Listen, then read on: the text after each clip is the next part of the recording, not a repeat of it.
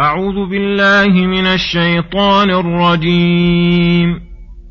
ألم تر إلى الملأ من بني إسرائيل من بعد موسى إذ قالوا لنبي له مبعث لنا ملكا نقاتل في سبيل الله. قال هل عسيتم إن كتب عليكم القتال ألا تقاتلوا؟ قالوا وما لنا ألا نقاتل في سبيل الله وقد أخرجنا من ديارنا وأبنائنا. فلما كتب عليهم القتال تولوا إلا قليلا منهم والله عليم بالظالمين وقال لهم نبيهم إن الله قد بعث لكم طالوت ملكا قالوا أنا يكون له الملك علينا ونحن أحق بالملك منه ولم يؤت سعة من المال. قال إن الله اصطفاه عليكم وزاده بسطة في العلم والجسم. والله يؤتي ملكه من يشاء. والله واسع عليم. فقال لهم نبيهم إن آية ملكه أن يأتيكم التابوت فيه سكينة من ربكم. فيه سكينة من ربكم وبقية مما ترك آل موسى وآل هارون تحمله الملائكة. إن في ذلك لآية لكم إن كنتم مؤمنين. فلما فصل طالوت بالجنود قال إن الله مبتليكم بنهر فمن شرب منه فليس مني ومن لم يطعمه فإنه مني إلا من اغترف غرفة بيده فشربوا منه إلا قليلا منهم. فلما جاوزه هو والذين آمنوا معه قالوا لا طاقة لنا اليوم بجالوت وجنوده. قال الذين يظنون أنهم ملاقوا الله كم من فئة قليلة غلبت فئة كثيرة بإذن الله. والله مع الصابرين.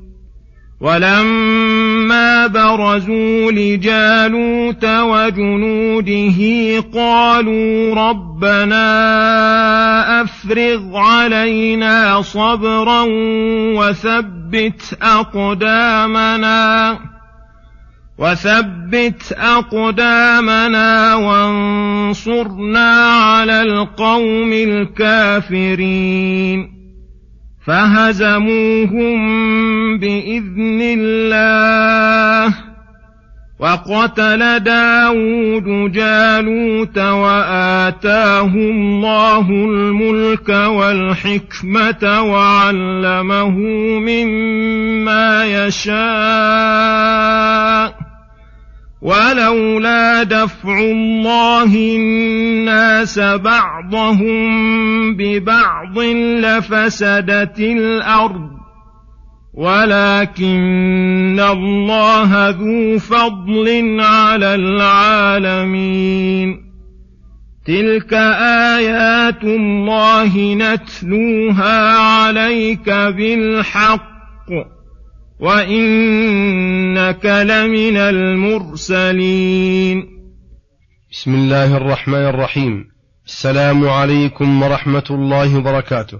يقول الله سبحانه ألم تر إلى الملأ من بني إسرائيل من بعد موسى إذ قالوا لنبي لهم ابعث لنا ملكا نقاتل في سبيل الله؟ الآية. يقص الله تعالى هذه القصة على الأمة ليعتبروا ويرغبوا في الجهاد ولا ينكلوا عنه.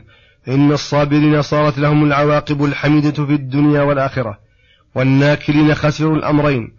فأخبر تعالى أن أهل الرأي من بني إسرائيل وأصحاب الكلمة النافذة تراودوا في شأن الجهاد واتفقوا على أن يطلبوا من نبيهم أن يعين لهم ملكا لينقطع النزاع بتعيينه وتحصل الطاعة التامة ولا يبقى لقائل مقال وأن نبيهم خشي أن طلبهم هذا مجرد كلام لا فعل معه. فأجابوا نبيهم بالعزم الجازم وأنهم التزموا ذلك التزاما تاما.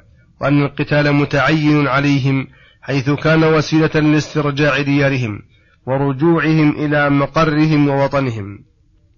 وأنه عين لهم نبيهم طالوت ملكا يقودهم في هذا الأمر الذي لا بد له من قائد يحسن القيادة وأنهم استغربوا تعيينه لطالوت وثم من هو أحق منه بيتا وأكثر مالا. فأجابهم نبيهم إن الله اختاره عليكم بما آتاه الله من قوة العلم بالسياسة وقوة الجسم اللذين هما آلة الشجاعة والنجدة وحسن التدبير وأن الملك ليس بكثرة المال ولا بكون صاحبه ممن كان الملك والسيادة في بيوتهم. والله يؤتي ملكه من يشاء ثم لم يكتف ذلك النبي الكريم. بإقناعهم بما ذكره من كفاءة طالوت واجتماع الصفات المطلوبة فيه حتى قال لهم إن آية ملكه أن يأتيكم التابوت فيه سكينة من ربكم وبقية مما ترك آل موسى وآل هارون. وكان هذا التابوت قد استولت عليه الأعداء فلم يكتفوا بالصفات المعنوية في طالوت ولا بتعيين الله له على لسان نبيهم حتى يؤيد ذلك هذه المعجزة. ولهذا قال إن في ذلك لآية لكم إن كنتم مؤمنين. فحينئذ سلموا وانقادوا فلما ترأس فيهم طالوت وجندهم ورتبهم وفصل بهم إلى قتال عدوهم وكان قد رأى منهم من ضعف العزائم والهمم ما يحتاج إلى تمييز الصابر من الناكل. قال إن الله مبتليكم بنهر تمرون عليه وقت حاجة إلى الماء.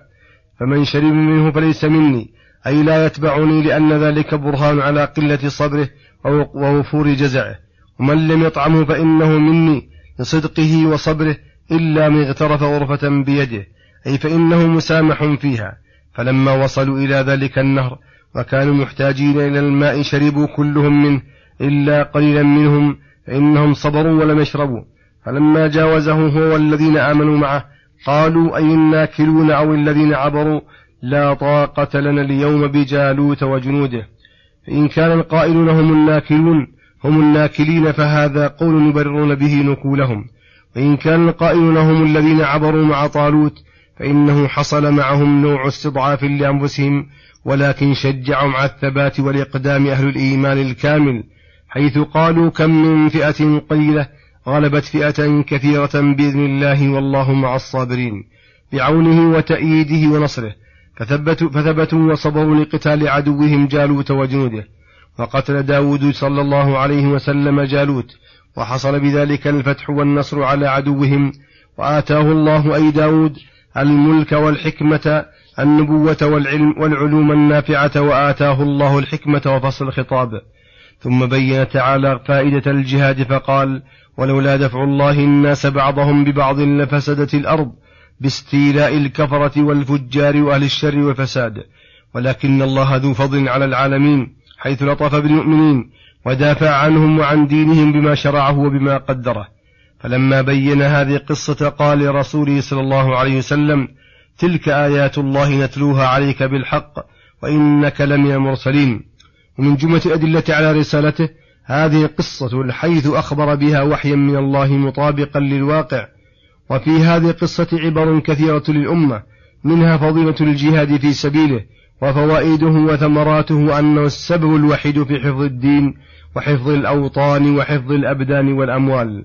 وأن المجاهدين ولو شقت عليهم الأمور فإن عواقبهم حميدة كما أن الناكلين ولو استراحوا قليلا فإنهم سيتعبون طويلا ومنها الانتداب برياسة من فيه كفاءة وأن الكفاءة ترجع إلى أمرين إلى العلم الذي هو علم السياسة والتدبير وإلى القوة التي ينفذ بها الحق وأن ما اجتمع فيه الأمران فهو أحق من غيره ومنها الاستدلال بهذه القصة على ما قاله العلماء أنه ينبغي للأمير الجيوش أن يتفقدها عند فصولها فيمنع من لا يصلح القتال من رجال وخيل وركاب لضعفه أو ضعف صبره أو لتخذيله أو خوف الضرر بصحبته فإن هذا القسم ضر محض على الناس.